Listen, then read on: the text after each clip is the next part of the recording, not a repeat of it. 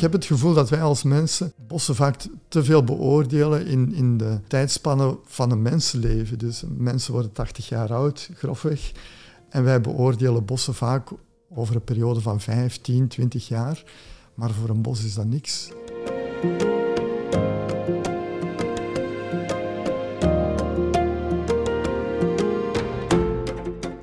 Hey, leuk dat je luistert naar Toekomst voor Natuur, aflevering 19. De podcast met spraakmakende verhalen over natuur en natuurbescherming in de lage landen. Ik ben Antoni Stip en in deze aflevering staan we stil bij toekomstbestendig bosbeheer. Want je zou kunnen zeggen, de 21ste eeuw is de eeuw van het bos, maar er komt heel veel op onze bossen af, waaronder klimaatverandering. En daarover ga ik in deze aflevering spreken met Luc de Keersmaker, bosonderzoeker en ecoloog bij het INBO, het Instituut voor Natuur- en Bosonderzoek in Vlaanderen. Luc, van harte welkom in Toekomst voor Natuur. Goeiedag. Hi. Ja, ik ga je zo meteen introduceren bij de luisteraars. Maar ik wil eerst even een aantal reacties van luisteraars uh, delen. Want er is nogal veel gereageerd op de afgelopen afleveringen. Bijvoorbeeld over aflevering 15, waarin ik sprak met Mark Argelo over natuuramnesie, hè, het shifting baseline syndroom, dat we vergeten zijn hoe rijk natuur eigenlijk was. En luisteraar Jan de, Jan de Beck, die schrijft over die aflevering. Groot fan van je podcast. Eigenlijk verplicht te luisteren voor alle beleidsmakers die aan de knoppen kunnen draaien. Nou, uh, dat is goed dat je dat uh, zo noemt, Jan. Uh, en ik heb begrepen dat jij ook een van diegenen bent die aan de knoppen kunt draaien. Dus bij deze van harte uitgenodigd.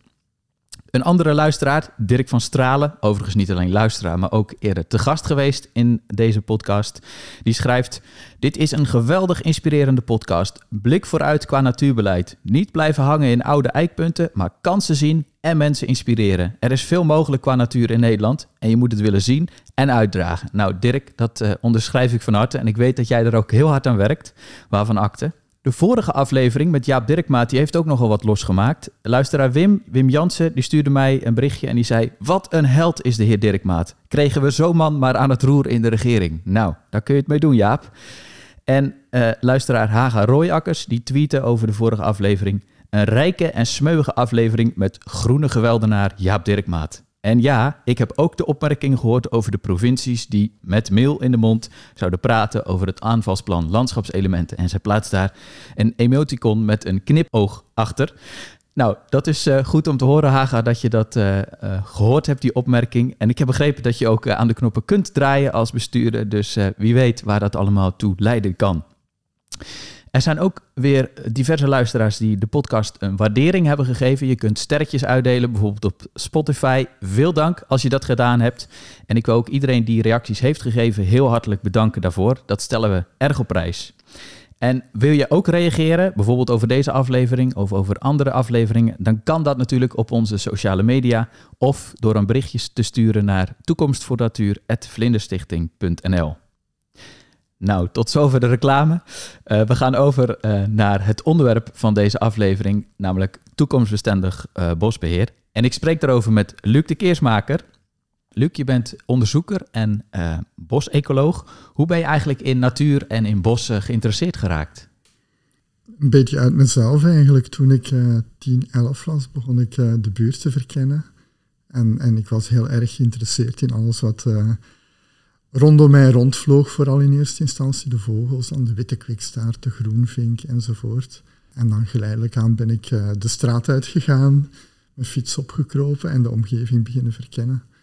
En ik had dan nog het geluk dat ik in een buurt woonde, ten oosten van Antwerpen, net op de overgang van de Kempen, dus de, de zandstreek naar de rijkere gronden, waar je heel veel variatie had. Dus je had snippersheide, maar hele mooie graslanden ook. Mooie bossen met voorjaarsflora, moerasbossen, droge bossen, een oud fort met vleermuizen enzovoort. Dus ik had heel veel te ontdekken. En geleidelijk aan ga je verder en verder en, en leer je meer en meer. En dan sluit je aan op een veertien, denk ik, bij een natuurvereniging. En dan, ja, dan ben je wel vertrokken. Hè. Ja, en sindsdien uh, heb je de natuur niet meer losgelaten.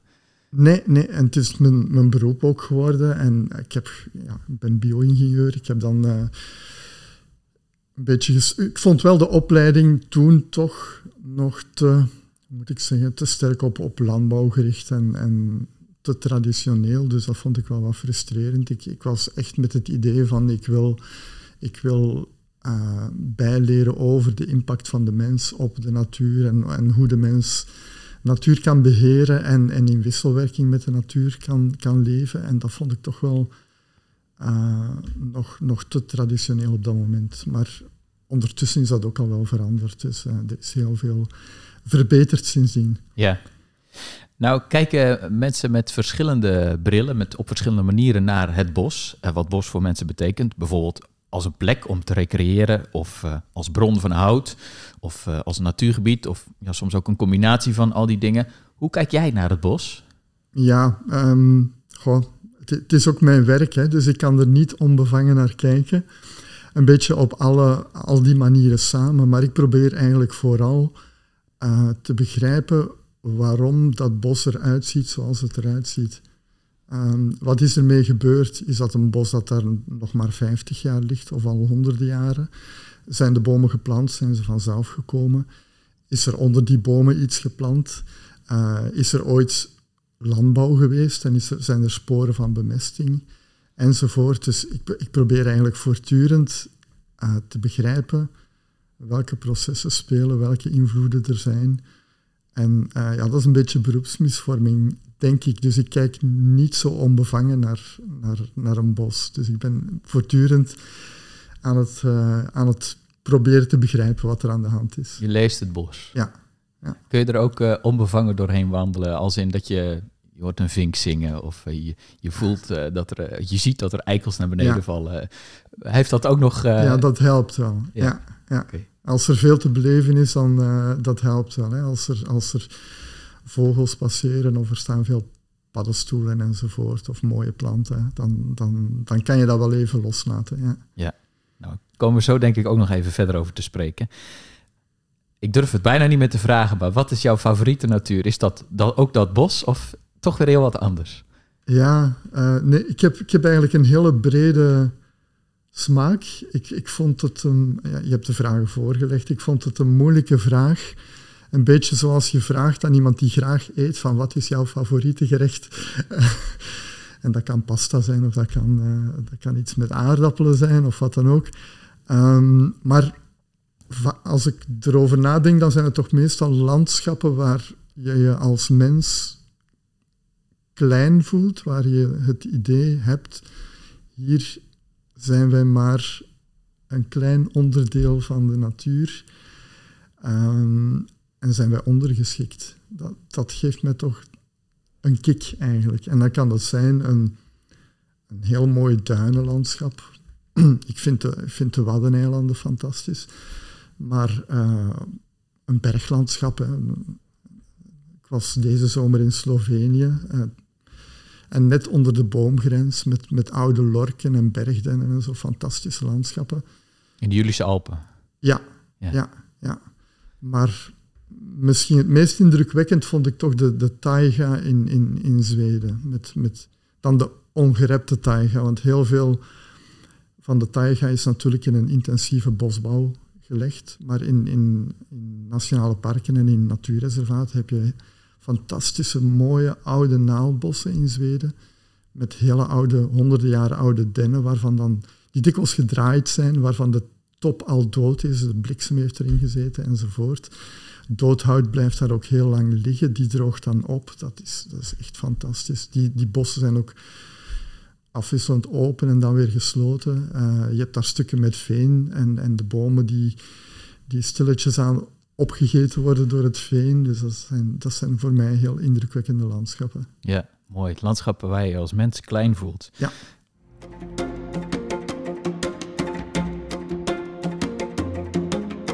Ik wil met jou even uh, de historie van het bosbeheer induiken. Er is een moment geweest dat wij ja, bossen niet beheerden, maar tegenwoordig doen we dat wel. Um, is dat iets wat, wat van de moderne tijd is of bestaat het al, uh, al langer, dat beheer van bos? Eigenlijk bestaat het al duizenden jaren, ja. Je hebt een, je hebt een podcast gedraaid over de, over de shifting baseline. Wel voor veel cultuurlandschappen ligt de baseline ergens in de 19e eeuw, denk ik.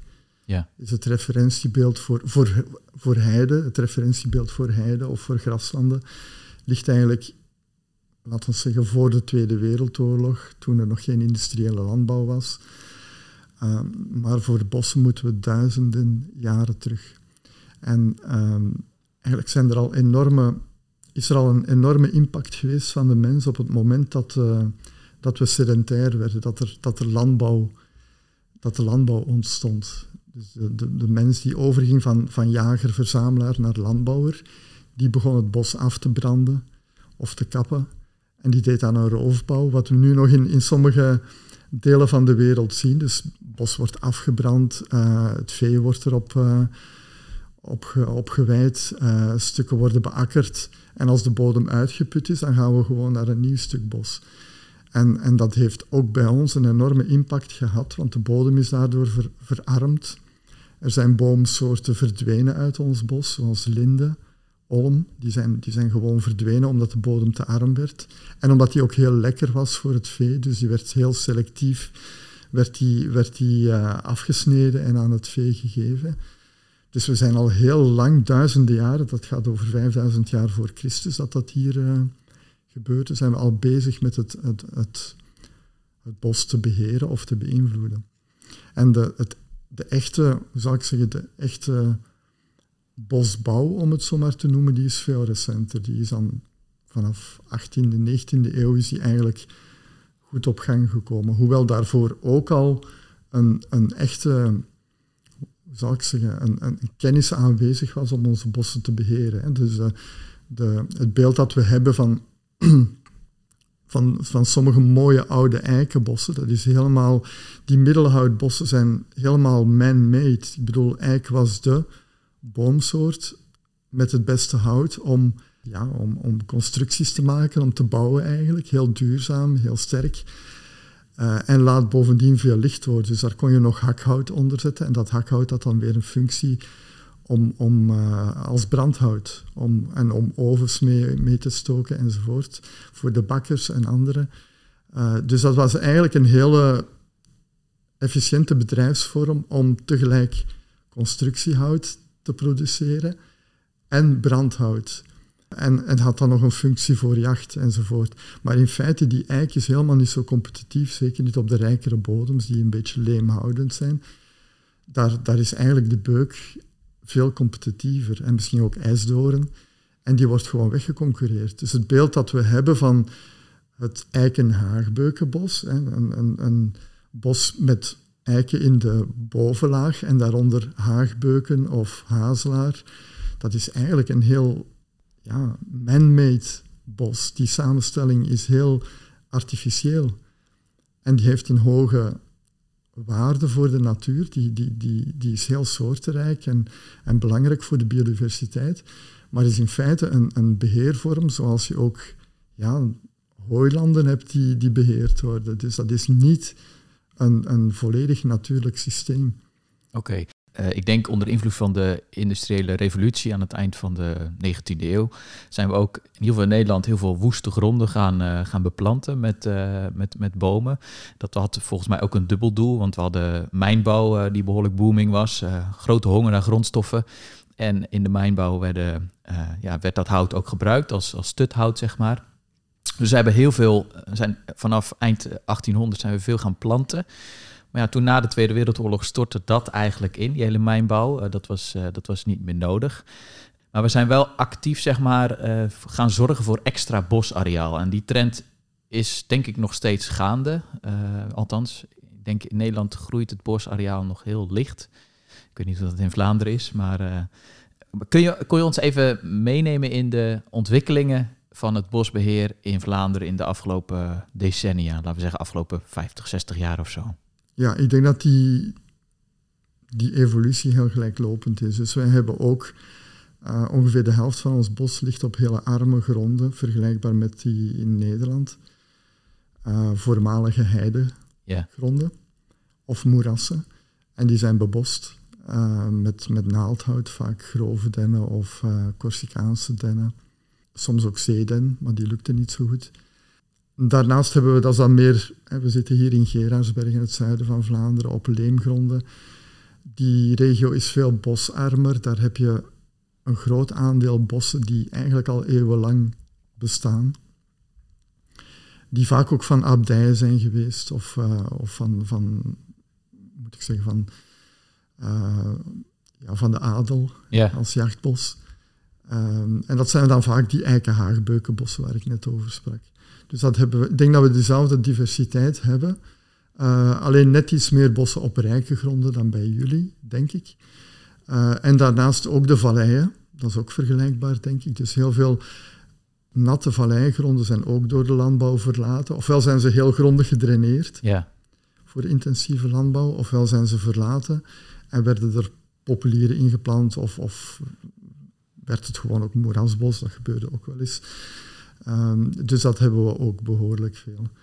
En we zien inderdaad wel na de Tweede Wereldoorlog dat, dat er de interesse verdween geleidelijk aan in die naaldbossen op, op arme gronden. Um, en dan, dan werd er gedacht aan omvorming naar loofbos. Dus dat is nu volop bezig, die omvorming naar loofbos. Dat zien we ook in de resultaten van de bosinventarisatie, waarbij eigenlijk de kwaliteit van onze bossen wordt gevolgd. Dus zien we dat het aandeel loofhout toeneemt. Ja, ja. en uh, in Nederland is het zo dat, ik denk ongeveer midden jaren zeventig, uh, dat er een moment was, ook een beetje, een beetje geïnspireerd op een aantal stormen die flink huis hielden, uh, dat er een omslag werd gemaakt richting meer natuurgericht bosbeheer. Uh, eigenlijk moet je zeggen dat er uh, ja, meer functies aan het bos werden gehangen. Het werd multifunctioneel eigenlijk. Dood hout laten staan, dat werd uh, ja, iets wat veel meer gemeengoed werd dan daarvoor. Hè. Alles moest gebruikt worden daarvoor. In Nederland hebben we nu in de laatste bosinventarisatie, begreep ik, 373.000 hectare bos. dat was overigens de stand van 2013. De laatste bosinventarisatie die kan elk moment uitkomen, begreep ik. Hoe is dat in Vlaanderen met het areaal bos? Ja, bij ons is dat ongeveer een, een 150.000 hectare bos. Dus een heel, heel wat minder. Maar ja, ik denk dat dat na, omgerekend naar het aandeel van de, van de land- of regio-oppervlakte, dat dat ongeveer vergelijkbaar is. Ja. Um, ook bij ons is er ongeveer een, een status quo wat bosoppervlakte betreft. Dus er, er gaat niet veel af, er komt niet veel bij. Um, belangrijk om, om weten ook is, wij hebben gekeken of wij hebben onderzocht hoeveel oude bossen er zijn bij ons, of wanneer die bossen ontstaan zijn. En dan zien we dat we maar ongeveer uh, 15, 16 procent bos hebben dat er al, al minstens 200 jaar ligt. Dus alle andere bossen zijn net van die heidebebossingen of bossen in valleigebieden die veel recenter zijn ontstaan. Dus dat maakt ook dat je ja, dat, dat verklaart in hoge mate de biodiversiteit van die bossen. Dus waarom uh, bepaalde soorten, zoals uh, bosanemonen, hè, of, of, soorten die moeilijk nieuwe bossen koloniseren, dat je die maar in, in, in, in beperkt aantal bossen terugvindt. Die komen alleen in oude, oudere Ja. bossen voor. Ja. En dat Ja, soort soorten. Ja. Ja. En is dat ook nog een eh, voorzichtig pleidooi om onze bossen eh, toch wat meer oud te laten worden? Of eh, dat dan weer niet? Ja, absoluut. Ehm, want nu, het, het goede nieuws is wel dat die, die verandering in het bosbeheer die je schetste, die hebben wij ook doorgemaakt. Dus meer aandacht voor doodhout, meer multifunctionaliteit. De- vroeger was bos echt puur ehm, hout, houtopbrengst, houtoogst en jacht, Ja. die twee. Eh, dat is inderdaad sinds de jaren 70 bij ons ook eh, gekanteld. En daar zien we nu de resultaten van. Hè. Neem nu een soort als een zwarte specht, die was vroeger echt, die, die, die broedde niet in Vlaanderen. Ik denk dat dat sinds de jaren 1970 ook is dat die, dat die is beginnen broeden bij ons. Omdat die eh, bebossingen van heide, dus die naaldbossen werden oud genoeg, er was aandacht voor, eh, voor doodhout. En we zien een hele reeks soorten, vooral dan de, de goed koloniserende soorten, de tonderzwam bijvoorbeeld Ja. die zijn nu veel, veel algemener dan, dan ze vroeger waren. Dus die zijn duidelijk toegenomen. Maar daarnaast heb je wel een aantal soorten die heel moeilijk nieuwe bossen koloniseren en die als het ware opgesloten zitten in die oude bossen.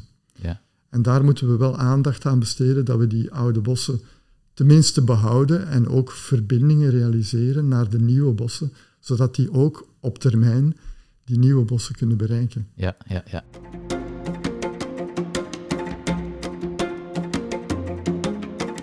Je, je stipte net al even het punt aan van het, het, het, het ontmengen van van naaldbossen. Of eigenlijk dat we meer naar loofbos toe gaan. In Nederland is in 40 jaar tijd, ik heb het even opgezocht in de statistiek, ongeveer 15.000 hectare ongemengd naaldbos verdwenen. Dat is gewoon omgevormd, zou je kunnen zeggen, gekapt. En bosbeheerders die werpen op dat dat in de strijd tegen exoten is, dus exotische naaldboomsoorten. Maar natuurliefhebbers die wijzen er eigenlijk op dat die, die naaldbossen ook grote waarde hebben voor bijvoorbeeld natuurwaarden als paddenstoelen. Er zijn best wel veel bijzondere paddenstoelen die alleen in dat soort bossen voorkomen, die er ook zelf gekomen zijn. En bijvoorbeeld ook, uh, er zijn allerlei soorten roofvogels die juist in die naaldbossen, die wat oudere naaldbossen, heel goed nesthabitat vinden. Dus er is, het lijkt ook een beetje een soort van tweestrijd gaande tussen de bosbeheerdersbril en de natuurbril, zou je kunnen zeggen. Hoe, hoe kijk jij daarnaar? dat is een uh, discussie waar heel veel uh, elementen over in, in, in rekening gebracht moeten worden, denk ik. Om te beginnen van, als je die naald bomen kapt, is het dan de bedoeling om, om bos te behouden of wil je naar open natuur gaan? Dat is één punt. En over welke naaldbomen gaat het? Want je hebt daar Douglaspar, dat is een Amerikaanse soort, maar het kan ook gaan over grove den, dat is een Europese soort, die eigenlijk hier ook was voor de mens, uh, zijn invloed volop liet gelden. Dus daar, ja, dat, dat gaat over heel, heel uiteenlopende dingen. Gaat het dan over jonge naaldbomen of heb je het dan over oude naaldbomen? Oude naaldbomen zijn belangrijk voor roofvogels. Uh, het is altijd, moet ik zeggen, minder erg om in te grijpen bij die jonge bomen dan bij die oude bomen. En je hoeft ook niet alle naaldbomen te houden om de specifieke biodiversiteit van naaldbomen te behouden. Dus dat zijn ook zaken die je in rekening moet brengen. Je kan omvormen naar loofhout en toch naaldhout of naaldbomen in je bos houden, die dan ervoor zorgen dat die specifieke paddenstoelen toch aanwezig blijven in je bos.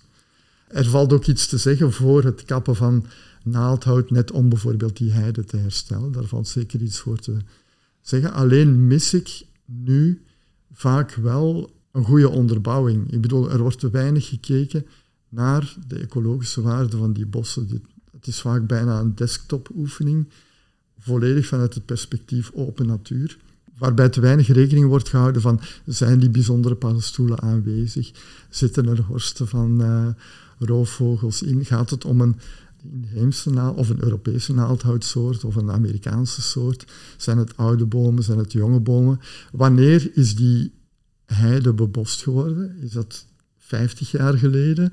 Of is die locatie al 200 jaar bos. Dat is ook een belangrijk verschil. Ja. En die zaken die worden in mijn ogen onvoldoende bekeken nu bij de beslissing om te gaan ontbossen voor open natuur. Ook bijvoorbeeld van wat, doe, wat gebeurt er met het resterende bos? je gaat hier bijvoorbeeld een corridor kappen voor, voor heide, maar de bossen die overblijven, zijn die nog wel voldoende verbonden met elkaar? Zijn die nog groot genoeg? Enzovoort. Dat, daar wordt nu niet genoeg naar gekeken, in mijn ogen. Ja. Dus jij pleit eigenlijk voor uh, een goede onderbouwing. En ik hoor je tussen de regels door ook een beetje zeggen, bezint eer je begint. Ja, dat moet altijd gebeuren, absoluut. Ja. Het, het drama is een beetje, vind ik, moeten heel veel natuurdoelen realiseren op een heel beperkte oppervlakte. En waarom moeten we dat doen? Omdat het agrarisch gebied helemaal om zeep geholpen is. Ik bedoel maar, als je heide wil realiseren, dan is dat bijna onmogelijk geworden, omdat buiten bossen in het open landschap te doen, omdat het daar veel te sterk bemest is, het is gedraineerd enzovoort. Plus je hebt dan de weerstand vanuit de landbouwsector. Het is ook gewoon uh, vaak juridisch niet meer mogelijk, of, of, of je krijgt boerenprotest. Uh, dus het, om, om allerlei redenen lukt het daar niet. En dan is het heel makkelijk om te gaan kijken naar die bossen die vroeger heide waren, om daar die doelen te gaan realiseren. Maar tegelijk hebben die, hebben die bossen natuurlijk een hele die zijn zich aan het ontwikkelen, vaak al, al decennia of soms 100, 200 jaar lang. En die zijn aan het rijpen en die krijgen ook een, een hele mooie biodiversiteit eigen aan bossen. En dat is een heel lastige afweging. En die afweging zou veel makkelijker zijn moesten we die, die natuurdoelen kunnen realiseren in, in agrarisch gebied. Maar dat is veel lastiger geworden. Zeker, ja. Dat is, uh, en zeker in deze tijd een behoorlijk uh, grote uitdaging. Ja. Uh, over uitdagingen gesproken, ik wil even met jou gaan inzoomen op de, ja, de uitdagingen in het bosbeheer van nu, zeg maar de 21ste eeuw. we spraken al even over klimaatverandering. Klimaatverandering is natuurlijk ook zo'n uitdaging die op onze bossen afkomt. Uh, het is wel denk ik goed om uh, even te markeren dat verandering iets is van alle tijden. Verandering is er altijd. En je ziet gewoon dat ecosystemen, waaronder bosecosystemen, reageren op, uh, op veranderingen. Ik ben wel even benieuwd, wat zijn op dit moment wat jou betreft de, de, ja, de uitdagingen die spelen in het, in het bos, bosbeheer en in de bossen die we hebben? Eigenlijk hebben we, er zijn nog heel veel onbekende in het, in het hele klimaatverhaal. We focussen heel vaak op temperatuur, hè, maximumtemperatuur, droogte ook. En dan kijken we naar Zuid-Europese soorten, maar we mogen niet vergeten dat het, het, klimaat dat we gaan krijgen zal helemaal anders zijn dan het, zal ook anders zijn dan het Zuid- of Oost-Europese klimaat. Want heel simpel, een simpel voorbeeld, onze dag-nacht lengte, dus de fotoperiode zoals dat dan heet, die, die is anders bij ons wij zitten eigenlijk vrij noordelijk dan, dan, dan in het Middellandse zeegebied. Dus je zit met een kunnen soorten of kunnen herkomsten uit zuidelijke uh, streken daar even goed mee om als bij ons. En we gaan vermoedelijk ook heel veel instabiliteit hebben. Dus perioden dat het heel droog is, afwisselend met heel natte perioden. Of perioden die, ik zeg maar iets, in februari al heel hoge temperaturen en dan toch laten, laten vorst in, in april. Dat hebben we enkele jaren geleden gehad. En dan is het helemaal niet zeker, niet zeker dat die uh, soorten uit het zuiden of die herkomsten uit het zuiden, dat die daar goed mee om kunnen. Dus daar hebben we eigenlijk heel veel ja, open vragen nog. En uh, komt daarbij ook dat een bos. Ik heb het gevoel dat wij als mensen bossen vaak te veel beoordelen in, in de, in de tijdspanne van een mensenleven. Dus mensen worden 80 jaar oud, grofweg. En wij beoordelen bossen vaak over een periode van 15, 20 jaar. Maar voor een bos is dat niks. Ik bedoel, dat, dat, dat stelt gewoon niks voor. Bomen worden ja, honderden jaren oud, kunnen honderden jaren oud worden. Een boom van 80 jaar, als het gaat om een, om een eik of een, een beuk, dat is een jong volwassene. Ja, ja. dus we moeten daar toch anders naar kijken en we mogen ook niet panikeren. Uh, klimaatverandering gaat nu wel snel, maar, maar, maar tegelijk is dat een, een, een heel geleidelijk proces met, met af en toe wel extreme, extreme neerslag, extreme droogte. En dan zie je wel effecten, maar, maar dat hangt dan ook nog eens af van de groeiplaats. Je hebt, je hebt groeiplaatsen die gevoelig zijn voor droogte en je hebt andere die veel minder gevoelig zijn voor droogte. Ja. Dus we mogen ook niet de vlucht vooruit nemen. Dat is mijn mening. Ja, oké. Dus ja, je pleit eigenlijk voor uh, echt oog voor de langere tijdschalen en misschien ook wel veel meer geduld hebben. Meer afwachten, kijken wat er gebeurt. Eh, tenminste, ik kan me voorstellen dat je dat als onderzoeker uh, graag doet, kijken wat er gebeurt. We hadden het nu dus even over klimaatverandering. Zijn er ook andere uitdagingen, andere zaken die op bossen afkomen of die in bossen spelen, waar die goed zijn om hier even te markeren? Ja, ik denk, we, we zitten nu in een energiecrisis. En je ziet dat er eigenlijk de voorbije decennia weinig hout geoogst is bij ons. Omdat er ja, er was heel goedkope energie, er waren fossiele brandstoffen. Uh, de oogst van hout kon niet concurreren met, of, of hout als energiedrager, om het zo maar te zeggen, kon niet concurreren met, en ook als constructiemateriaal, beton, beton wordt ook, uh, cement wordt ook geproduceerd met uh, heel veel energie uit fossiele brandstoffen. Maar nu is dat allemaal aan het veranderen, dus de verhoudingen kantelen weer. En dan bestaat het risico wel dat we te veel gaan oogsten uit onze bossen, dat we te veel biomassa uit onze bossen gaan oogsten. Dus daarvoor moeten we wel opletten. Ik ben helemaal niet tegen houtoogst of tegen oogst van biomassa, maar we moeten wel uitkijken dat we de soorten die net zijn, de zwarte specht om het zo maar te zeggen, dat we die niet terug gaan verliezen, omdat we, omdat we opnieuw te veel onze bomen niet oud laten worden, te veel dood hout of, of geen dood hout meer achterlaten in onze bossen en te veel biomassa gaan oogsten. En hoe zorgen we ervoor dat we zeg maar, binnen die, die, wat ik maar even noem, de acceptabele bandbreedte van wat, wat een, bos kan hebben qua oogst, ook als je functie biodiversiteit eh, en andere functies van het bos in oog houdt. Hoe zorgen we ervoor dat we binnen die bandbreedte blijven? Waar moet je dan op letten? Waar, ja, als je, ik probeer me even te verplaatsen in iemand die voor dit vraagstuk, energievraagstuk geplaatst uh, wordt. Um, wat is de speelruimte? Je moet eigenlijk uh, je moet dat in beheerplannen en in uh, richtlijnen zetten. Je moet zeggen van we moeten 5 tot 10 procent doodhout in onze bossen houden. Je moet voldoende bomen oud laten worden en niet kappen.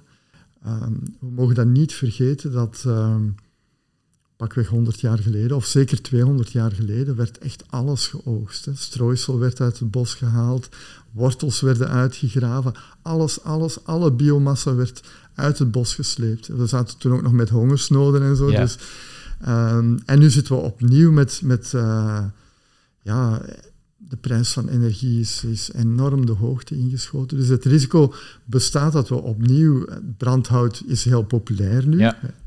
Hè, dat we opnieuw te veel uit onze bossen gaan halen. Dus dat risico bestaat wel, maar daar bestaan, je kan daar richtlijnen opstellen en je moet die gewoon handhaven. Ook in tijden dat het financieel misschien aantrekkelijk is om wel dat hout te oogsten. Ja, dat, dat, dat moet wel, ja. Moet je de verleiding van het geld dus kunnen weerstaan als bosbeheerder? Ja. ja, ja. Oké, recht terug.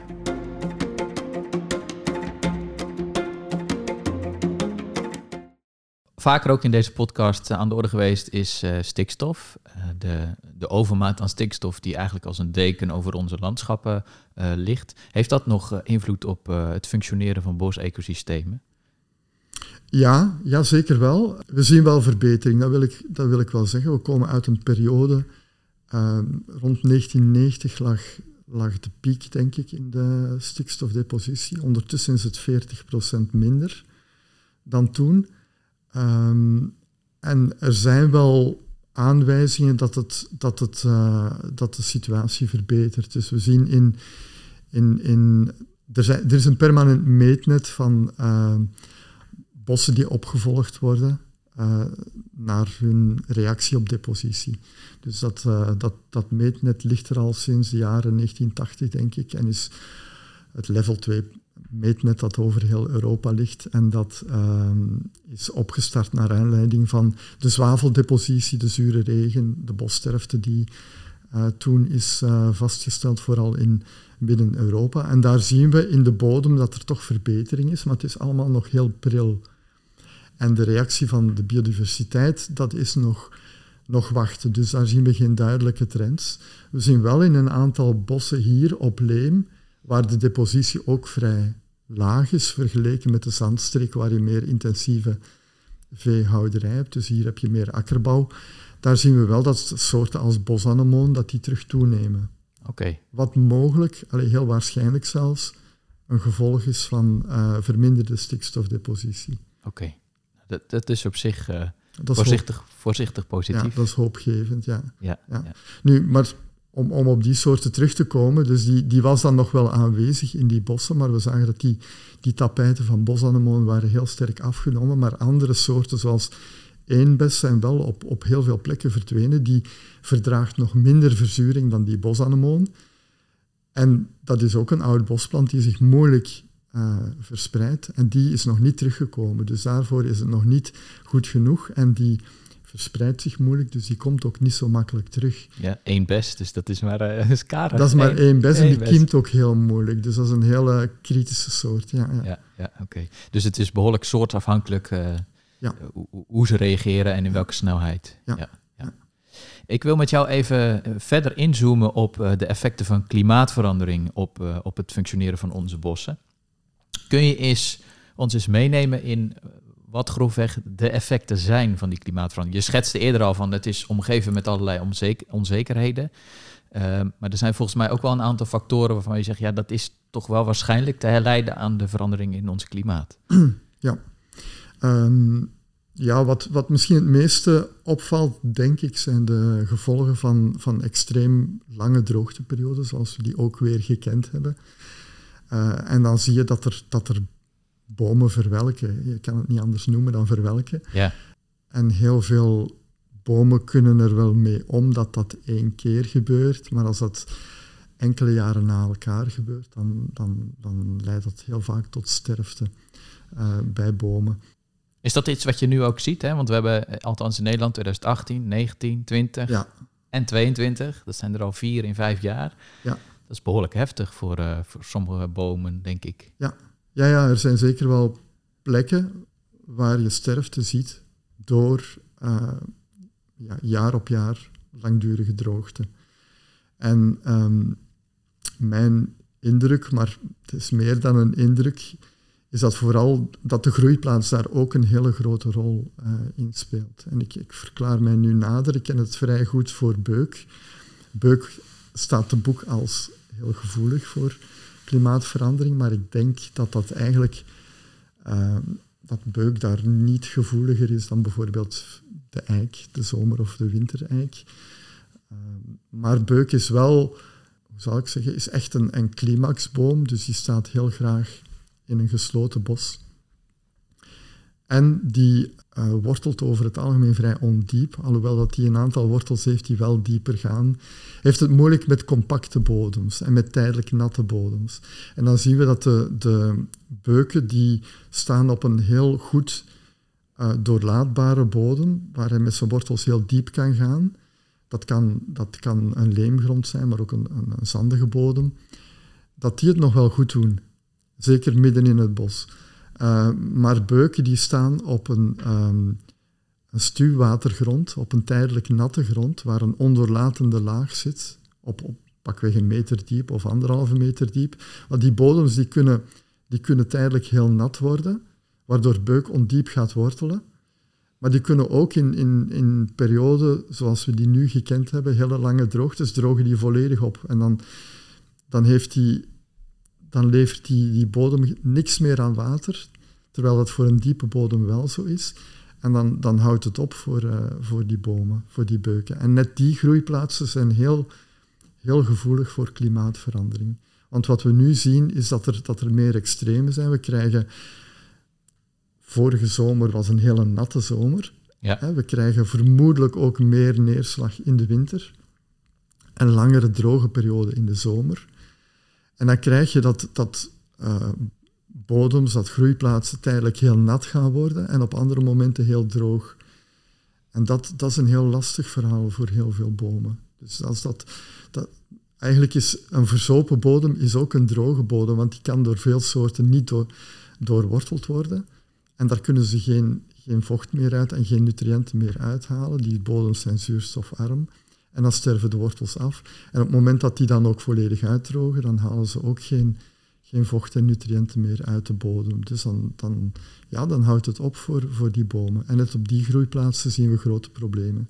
Dus eigenlijk zeg je van de, onze bossen gaan wat dat betreft een, uh, op een aantal locaties echt wel een onzekere tijd tegemoet. Ja, dan, dan is het de vraag van welke, welke boomsoorten doen het hier nog wel goed.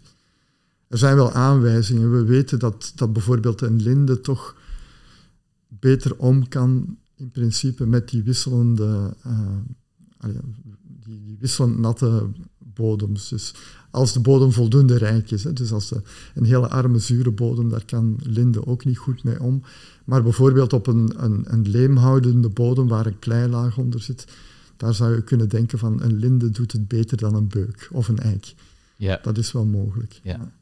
Ik wil ook nog even stilstaan bij het fenomeen bosbrand. Bijvoorbeeld afgelopen zomer, maar ook eerder de droge zomers hebben we gezien dat, uh, dat ook bij ons uh, er wel bosbranden ontstaan. Vaak wel ook uh, met een invloed van de mens. Maar goed, ze ontstaan en ze, ze, ontvlammen omdat het ook erg droog is en er brandbaar materiaal is. In Zuid-Europa is het natuurlijk nog veel, veel extremer. Ehm, moeten wij ons zorgen maken dat dat ook vaker gaat gebeuren in onze bossen? Ja, als er, als langdurige droogte, meer langdurige droogte is in de zomer, dan, dan is de kans dat dat meer voorkomt ook wel groter. Nu, het is ook geen nieuw, uh, nieuw fenomeen bij ons, dus het, bestaat al lang. Hè. We hebben het daarnet over die heidegronden gehad die bebost zijn. Wel, al bij de aanleg van die bossen, dat, dat was vaak behoorlijk planmatig dat dat gebeurd is, omdat dat uh, gronden waren van een gemeente of uh, van een overheid. Daar werden vaak ook al uh, brandgangen in aangelegd en uh, singles met loofhout. Loofhout brandt veel, uh, veel moeilijker dan naaldhout. Naaldbomen bevatten hars en zijn veel brandbaarder. Dus het probleem bestaat al lang. maar het is best mogelijk dat dat nu een belangrijker probleem wordt, dat het vaker zal voorkomen dan vroeger. En de, er zijn ook geluiden dat, uh, je hoort ook wel mensen zeggen, ja, het is ook wel logisch dat dat in de fik vliegt, want er is zoveel uh, brandbaar materiaal, al dat dode hout, en laten we het eens even opruimen. hoe, hoe, moet je met zulke stemmen omgaan, zeg maar, dat, in, in, het kader van bosbranden en preventie daarvan? Want de brandweer zit ook een beetje op deze lijn, van ja, vooral voorkomen dat er fik ontstaat. Ja, ja we, we komen het hier ook al tegen, dat men eigenlijk bijna vraagt om, om dood hout op te ruimen in de buurt van uh, bebouwing. Ja. Om te beginnen, de hoeveelheid dood hout in onze bossen is nog helemaal niet te vergelijken met wat je in een natuurlijk bos uh, zou kunnen tegenkomen. Een tweede punt is dat uh, naaldbossen in onze streken eigenlijk niet de, het, het, het eindstadium zijn van, van, van een bos. Dus in in gematigde streken ontwikkelen die bossen van nature en vanzelf ook naar een loofbos. En loofbossen zijn veel minder brandbaar dan, dan naaldbossen. Dus als je die trend, die zich van nature al aan het, uh, aan het doorzetten is, als je die zijn ondersteunt of zijn gang laat gaan, dan wordt je bos ook vanzelf minder brandbaar. Oké, dus je moet eigenlijk uh, de natuur zijn gang laten gaan wat dat betreft. Die, natuurlijke ontwikkeling uh, de kans geven. Ja, ja, ja. natuurlijk. Je moet ook heel erg elke, elke situatie op zich beoordelen. Dus we, dat is dan ook een, een nieuw fenomeen van de laatste decennia, is dat we, dat we gewoon bossen hebben verkaveld en bewoning in naaldbossen hebben, hebben toegelaten of, of grenzend aan grote natuurgebieden die brandbaar zijn. Ehm, dus er is ook een groot risico nu. En dan moet je natuurlijk wel ja, uh, specifieke maatregelen gaan treffen om te vermijden dat die, die natuurbranden overslaan naar, uh, naar bebouwing. Dat is, dat is wel logisch. Maar wat jou betreft dus geen reden om, uh, om rigoureus veel doodhout uit onze bossen te halen? Nee, nee. nee toch niet. Oké. Okay.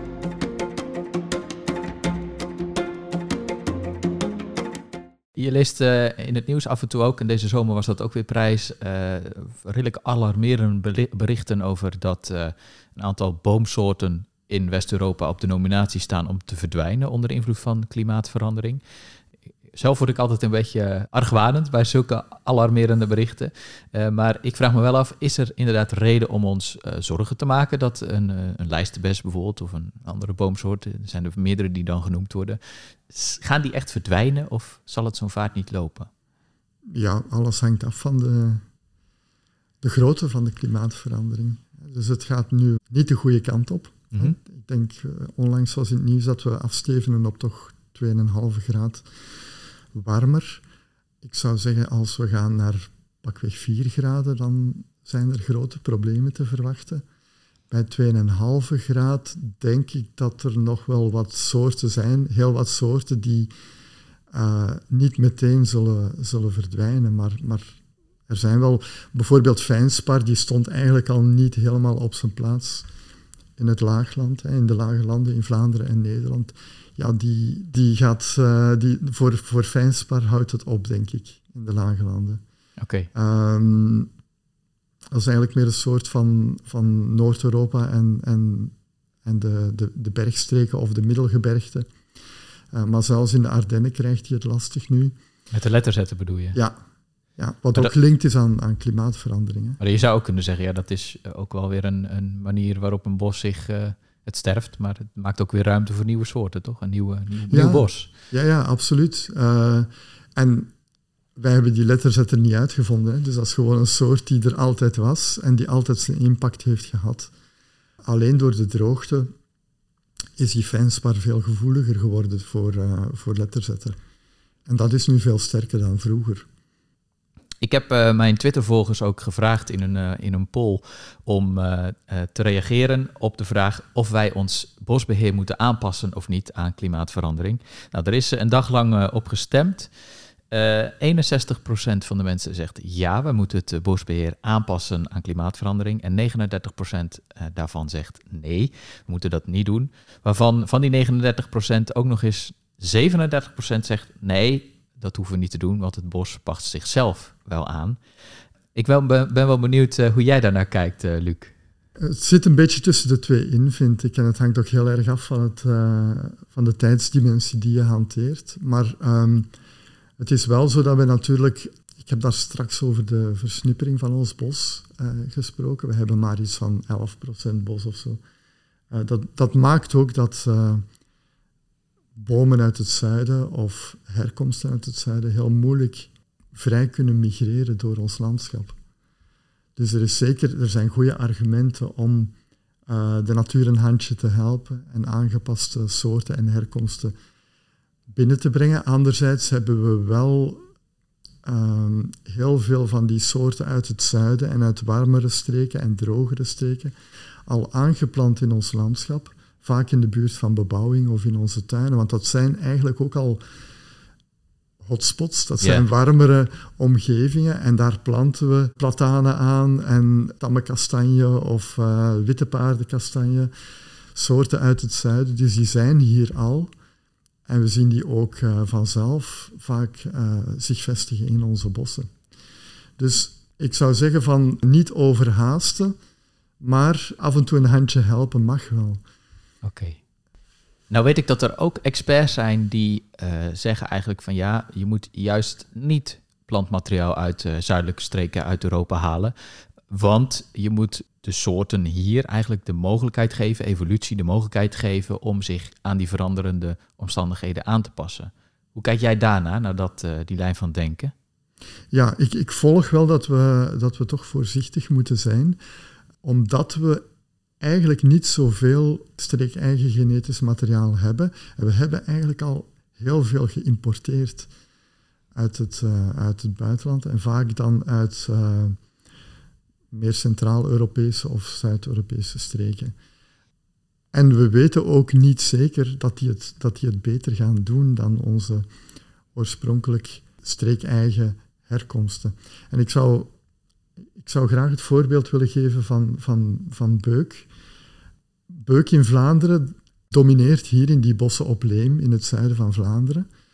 En in sommige uh, van die bossen is die aangeplant na de Eerste Wereldoorlog. Dus wij hebben hier, um, we zaten niet zo heel ver van de, van de frontlijn af, die door Noord-Frankrijk en een deel van, uh, van, van West-Vlaanderen liep. En, en uh, tijdens die Eerste Wereldoorlog, dus België was grotendeels bezet, zijn eigenlijk heel veel van die bossen volledig kaal gekapt. Na de Eerste Wereldoorlog is dan Duitsland gedwongen om uh, compensatiebetalingen te doen en die gebeurden in natura. Ja. Ja, dus er werden beuken ingevoerd uit uh, ergens in Duitsland of Oostenrijk. We weten het niet heel goed waar ze vandaan komen. En de bossen hier, in het, uh, die kaal gekapt zijn, die werden herbeplant met die beuken uit uh, ergens in Duitsland of Oostenrijk. Gebergte, zeg maar. Ja, ja. En, maar daarnaast hebben we ook wel bossen die niet zijn uh, kaal gekapt. En een voorbeeld is opnieuw het Soniumwoud. En daarvan weten we dat dat eigenlijk ook al honderden jaren lang als een beukenbos is beheerd. Dus helemaal anders dan de meeste bossen die als een eikenhaagbeukenbos, hè, wat ik daarnet heb gezegd, die mix van eiken en uh, hakhout daaronder. Uh, het Soniawoud is eigenlijk, voor zover we weten, altijd beheerd als een beukenhooghoutbos. Was ook een, een koninklijk bos of een bos van de Habsburgers, yeah. hè, van, van Karel V enzovoort. Daar werd ook gewerkt met uh, natuurlijke verjonging, dat weten we allemaal uit uh, historische bronnen. En dat is dus vermoedelijk oorspronkelijk streekeigen materiaal, die beuk die er al minstens sinds de vroege middeleeuwen aanwezig is.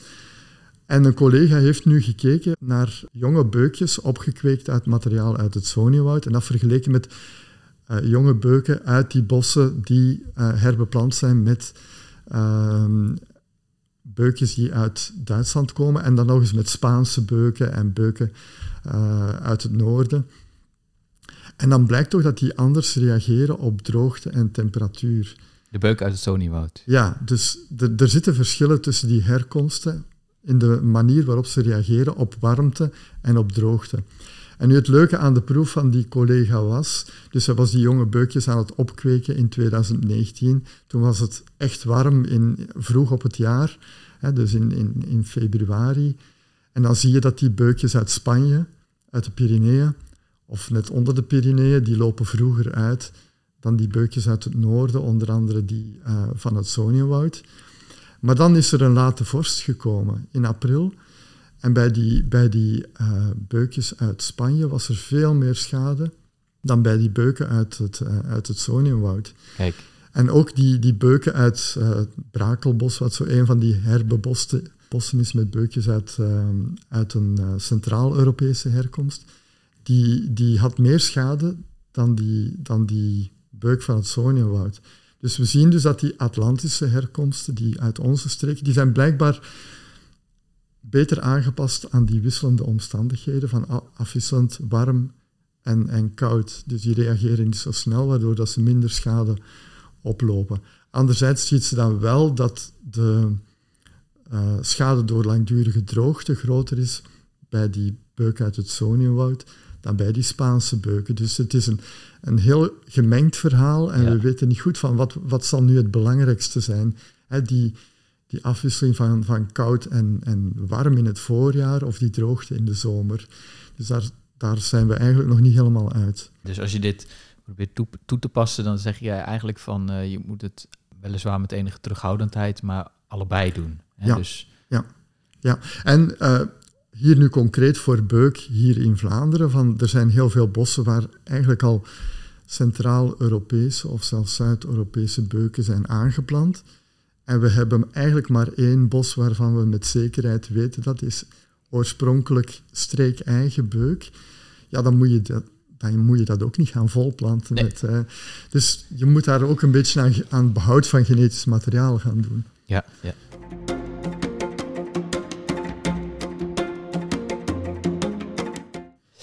Ik wil met jou even inzoomen op uh, de term klimaatbestendig of soms ook klimaatslim uh, bosbeheer. Dat, dat, zijn twee termen die allebei uh, gebruikt worden.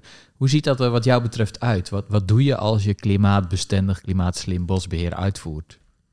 Het eerste waar ik aan denk is dat je, hoe zal ik zeggen, de verstoring of de schokken in je bos mogen niet te groot zijn.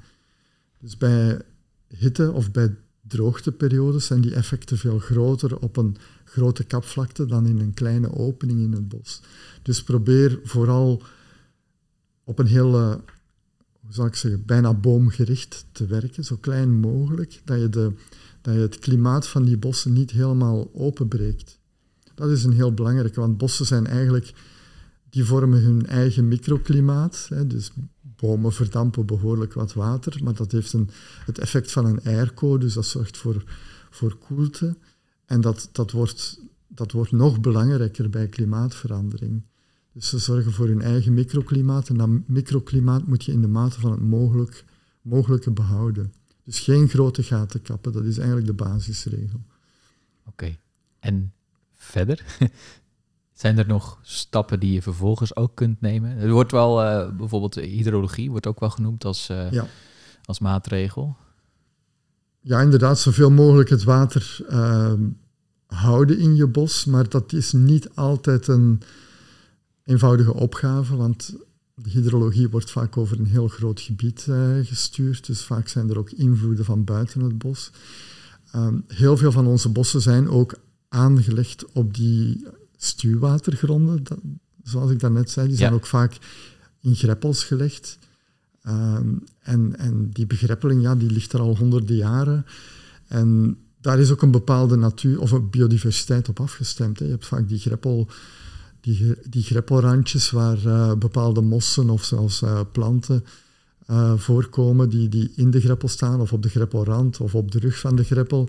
En om dat dan helemaal op de schop te gaan nemen is eigenlijk ook een, een moeilijk verhaal. Um, dus ja, ook opnieuw werken aan de hydrologie ja, maar doe dat, doe dat heel voorzichtig en, en, en probeer de, vooraf heel goed, uh, zal ik zeggen, de, de biodiversiteit van het, van het bos goed in, in kaart te brengen en het, het systeem goed te doorgronden voordat je begint te sleutelen aan de hydrologie. En probeer het geleidelijk te doen en niet abrupt. Dat is een heel belangrijke. Dus als je geleidelijk kan vernatten, is dat altijd veel beter, omdat heel veel biodiversiteit van bossen is traag, verplaatst zich heel traag en moet, moet een nieuwe plek zoeken als je gaat vernatten. En dan moet hij de tijd krijgen om zich in het nieuwe, in het nieuwe landschap te gaan uh, zetten. Ja, toch weer dat, die pleidooi voor uh, die tijdschaal die verder kijkt dan de 80 jaar van de mensenleven. Ja, absoluut. Dat is, dat is echt essentieel. Ja. ja. Nu worden, wordt de aanplant van bos ook regelmatig uh, prominent genoemd als maatregel om klimaatverandering tegen te gaan. Um, ik zie dat. Um, nee, ik zie dat er veel bos wordt aangeplant, maar wat mij wel verbaast is dat dat vaak ook weer gebeurt op, op, op graslanden die ook weer een bepaalde waardevolle, ja, waardevolle elementen hebben. Waarvan ik dan denk, ja, maar waar zijn we nou eigenlijk mee bezig? Hoe kijk jij naar die ontwikkeling van bos aanplant in de strijd tegen klimaatverandering? Ik weet eigenlijk niet hoe dat bij jullie is, maar bij ons was dat een probleem dat er, dat er bos is aangeplant op waardevolle natuur. Ik heb daar net ook geschetst. Er, er was natuurlijk heel veel heide, maar in feite is, is heide massaal uh, bebost, tienduizenden hectare. En ook in, in valleigebieden is heel veel grasland bebost. Maar de laatste decennia wordt er hier eigenlijk nauwelijks waardevolle natuur uh, bebost en dat is ook wettelijk niet meer uh, toegestaan. Okay. Er gebeuren natuurlijk wel, zullen natuurlijk wel eens af en toe overtredingen gebeuren, maar in feite is er hier bij ons een wettelijke basis om dat te verhinderen en een beheerplan zou nooit goedgekeurd worden als daar um, open habitat, hè, open natuur, habitatwaardig, maar ook regionaal belangrijk biotoop noemen we dat dan, moeraspiria-ruigte of rietland of uh, grote zeggenvegetatie, dat soort zaken. Als dat bebost zou worden, dotterbloemgrasland, dat, dat, dat kan niet meer, dat, dat, dat wordt nooit goedgekeurd. Dus voor mij is dat eigenlijk vooral een, een probleem dat er in het verleden was en dat er nu niet meer is. Als we nu uh, bossen aanplanten, dan is dat heel vaak op gronden die voormalige landbouwgronden waren en die heel intensief gebruikt zijn in het verleden. Vaak zwaar bemest, zwaar gedraineerd of uh, restgronden zoals voormalige industrieterreinen of um, zelfs storten enzovoort. Nou, ik zie het in Nederland zie je bijvoorbeeld, uh, en dat zijn, is niet echt bos aanplant, maar meer boom aanplant. Hè. ook uh, heel veel uh, goed bedoelde acties van burgers. En dan zie je nog wel eens dat, er, dat die bomen dan worden aangeplant in bermen met juist hele waardevolle graslandvegetatie, zeg maar. Terwijl, ja, als je dan met een natuurbril daarnaar kijkt, dan denk je, ja, die, die graslandvegetatie die was ook waardevol. En als, je mhm. daar nu een, als je daar nu allemaal bomen in een laanstructuur op gaat zetten, dan ben je dat in ieder geval weer kwijt. Dus ja, ik, ik, denk in natuurgebieden zie je dat het wat, uh, wat minder gebeurt, omdat daar vaak dan ook een uh, Natura 2000 uh, verplichting op ligt, zeg maar. Maar juist in, de, in de natuurgebieden buiten het, het beschermde natuurnetwerk zie je toch nog wel vaak dat, dat er goed bedoeld van alles aangeplant wordt, waarbij ook ja, waardevolle dingen verloren gaan. En ik, mm ik, zelf vind ik dat erg jammer. En dan denk ik, ja, kunnen we daar nou niet wat slimmers voor bedenken? Mm Ja, moeilijk denk ik dat is voor een stuk een waardeoordeel, maar ook ehm, buiten de natuurgebieden is er gewoon, hoe zal ik zeggen, je hebt een heel intensieve landbouw en er is heel weinig mogelijk. En dan kijken we bijna altijd op dezelfde plekken om, om heel veel doelstellingen te realiseren. En dan gaat het over ofwel bomen planten, ofwel waardevolle open natuur of, of zoomvegetaties of wat dan ook. En ik denk dat het probleem veel minder groot zou zijn als er meer mogelijk was buiten die. Als er niet zo'n zo'n dwingende claim was van, van, van landbouw en, en zo'n geweldig grote impact uh, in zaken milieu- en natuurkwaliteit van de landbouw op, het open, op de open ruimte, dan zouden we die problemen niet hebben. Dus eigenlijk zeg je van ja, we, voeren dit, uh, deze strijd tussen aanleidingstekens nu op een vrij kleine postzegel. En de opgave is om die postzegel groter te maken in plaats van de postzegel in nog tien kleinere postzegeltjes te verdelen. Ja, dat is het eigenlijk helemaal. Want ook als we bossen gaan planten op die voormalige landbouwgronden, die zijn zo sterk bemest. Daar zit een gigantische voorraad fosfor in vaak, want dat is dan immobiel. Fosfor blijft zitten in de bodem voor eeuwig en altijd. Stikstof is dat nog mobiel en, en vormt daar eigenlijk iets minder een probleem om tot waardevol bos te komen op termijn. omdat het mobieler is, het kan verdwijnen uit de bodem. Uh, maar die fosfor blijft daar zitten en dat maakt het heel moeilijk om daar een, een, een waardevol bos te realiseren op, een, op termijn van enkele decennia. Ja. Op de hele lange termijn is alles mogelijk natuurlijk. Ja. Maar het is niet zoals je vindt in, in voormalige heide. Hè. Laat een stukje heide verbossen. Dat kan heel mooie resultaten opleveren. Krijg je dennen en berken en die staan mooi gemengd. En, en nog stukjes die trager verbossen. En de zoomsoorten die ertussen staan. En, en ideaal voor groentje en bontikopje, weet ik Ja. veel. Jij bent van de Vlinderstichting, jij weet dat wel. Ja. Maar dat is, dat is onmogelijk op die bemeste landbouwgronden. Dat, dat, dat, dat staat vol brandnetel, vol bramen. eh, dat, ja, die, die gronden zijn, zijn eigenlijk volledig kapot gemaakt, om het zo maar te zeggen. Ja. Ik wil met jou richting een afronding. Ik heb nog wel één vraag over eh, bosbeheer in Vlaanderen. Kunnen bosbeheerders in Nederland nog wat leren van, de, van hun Vlaamse collega's? Ja, ehm, ik denk dat het, het bosbeheer niet zoveel verschilt tussen Vlaanderen en Nederland, als mijn aanvoelen toch. Wat ik wel denk, maar misschien is dat een beetje pretentieus, eh, dat wij eigenlijk ehm, in zaken bosonderzoek op een, op een hele, met een hele kleine bosoppervlakte een, een hele grote kennis hebben ontwikkeld over, eh, over bossen. Dan, dan bedoel ik vooral echt het wetenschappelijk onderzoek. Ja. En net ook specifiek over die ontwikkeling van nieuwe bossen. Dus wij, eh, ik heb het daar straks ook al gezegd, van wij hebben heel weinig oude bossen. In feite is dat in Nederland ook zo. Wij hebben iets van 15, 16 procent dat sinds het einde van de 18e eeuw doorlopend bos is gebleven. Maar we hebben een heel goed inzicht gekregen in de processen die spelen in die eh, nieuw ontstaande bossen.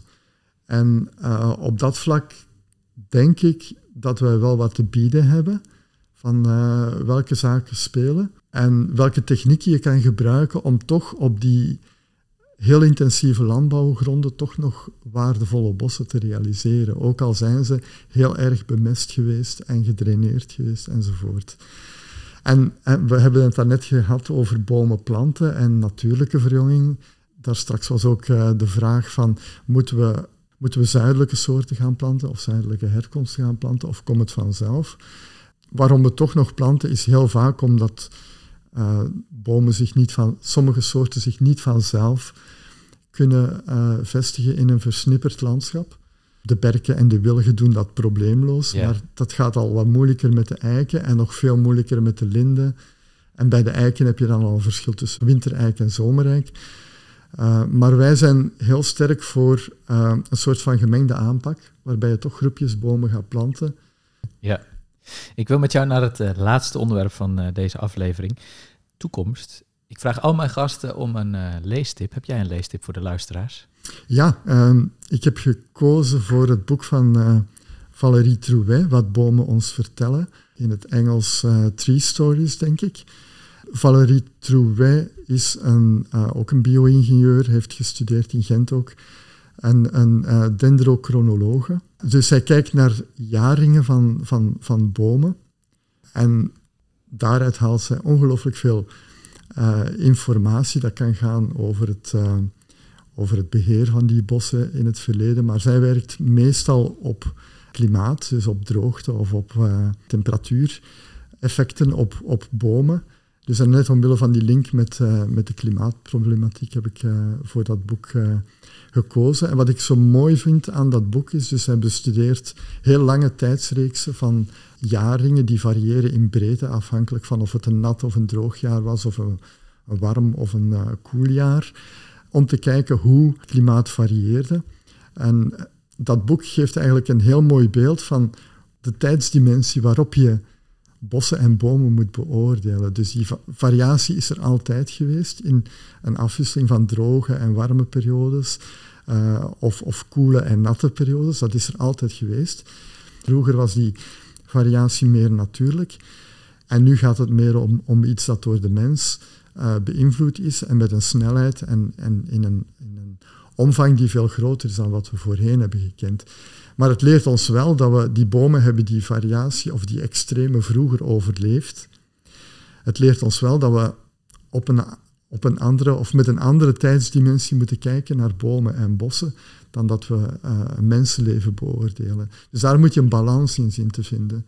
Je mag niet in het wilde weg gaan ingrijpen nu in onze bossen, omdat er iets verandert. Dus het gaat om een heel andere tijdsdimensie. Zo bezien is werken aan bomen en bossen eigenlijk heel, uh, nou misschien ook wel relativerend. Want bomen hebben het allemaal al een keer gezien, al die veranderingen. Ze komen nu misschien wel snel, maar uh, niks nieuws onder de zon voor een bos, zou ja, ik bijna willen zeggen. Ja. ja. Uh, mijn laatste vraag aan jou, Luc, is hoe kijk jij naar de toekomst voor natuur in onze lage landen? Ik vind persoonlijk de, de, voor de bossen vind ik dat we eigenlijk al enkele decennia vrij goed het beheer in orde hebben. Ik bedoel dan eh, niet, een, niet de ontbossing, ik heb het niet over de ontbossing, maar over de manier waarop we onze bossen beheren, is eigenlijk behoorlijk goed. He, dus is duurzaam te noemen, um, multifunctioneel. Dus we houden rekening met, uh, met, met alle mogelijke functies die het bos heeft. Dat, is eigenlijk, dat zijn de ecosystem services, die al veel langer uh, aandacht krijgen in, in het bosbeheer dan ze in het open landschap krijgen. Dus nu is er heel veel te doen over ecosystem services van het landschap, maar eigenlijk wordt dat al decennia lang, sinds de jaren 1970, je, je hebt het zelf gezegd, wordt dat eigenlijk toegepast in onze bossen, maar in het open landschap moeten we daar eigenlijk nog, nog mee beginnen. Dus de grote uitdaging, het is, het is enkele keren al aan bod gekomen, denk ik, ligt voor mij daar. Ja, dus eigenlijk zeg je van uh, voor het bossen ben ik eigenlijk redelijk positief gestemd. Want daar gaat het eigenlijk al, uh, al 50 jaar. Hebben we dat behoorlijk goed in de vingers hoe we dat moeten doen. En de oproep om dat voor onze open natuurgebieden, om dat eigenlijk uh, ja, daarvan te leren misschien. Ja. Hoe dat andere systemen zijn natuurlijk. Dus daar zullen ook andere uitdagingen bij komen. Maar er is wel een vorm van duurzaam gebruik eigenlijk mogelijk. En dat moeten we gewoon gaan, gaan doen in die ja. open landschappen. Dat denk ik wel. Ja, ja, ja. Kijk, nou dat is een mooie uh, oproep ook om uh, mee af te sluiten voor deze aflevering. Uh, Luc, ik wil jou heel hartelijk bedanken voor dit gesprek. Luc de Keersmaker, onderzoeker en bosecoloog bij het Instituut voor Bos- en Natuuronderzoek in Vlaanderen. Dank je wel. Graag gedaan.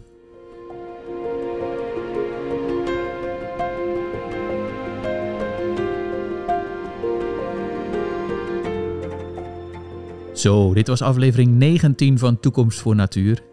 Vind je deze podcast de moeite waard? Deel hem dan met al je vrienden en bekenden. Des te meer die beluisterd wordt, des te beter is het. Ik maak deze podcast voor de Vlinderstichting en de credits voor de montage gaan naar Laura Peters. De volgende aflevering van Toekomst voor Natuur gaat over een leven lang vogels beschermen. En ik spreek daarover met niemand minder dan Gerard Ouweneel, vogelbeschermer en, zoals hij zelf noemt, echte veteraan. Tot de volgende!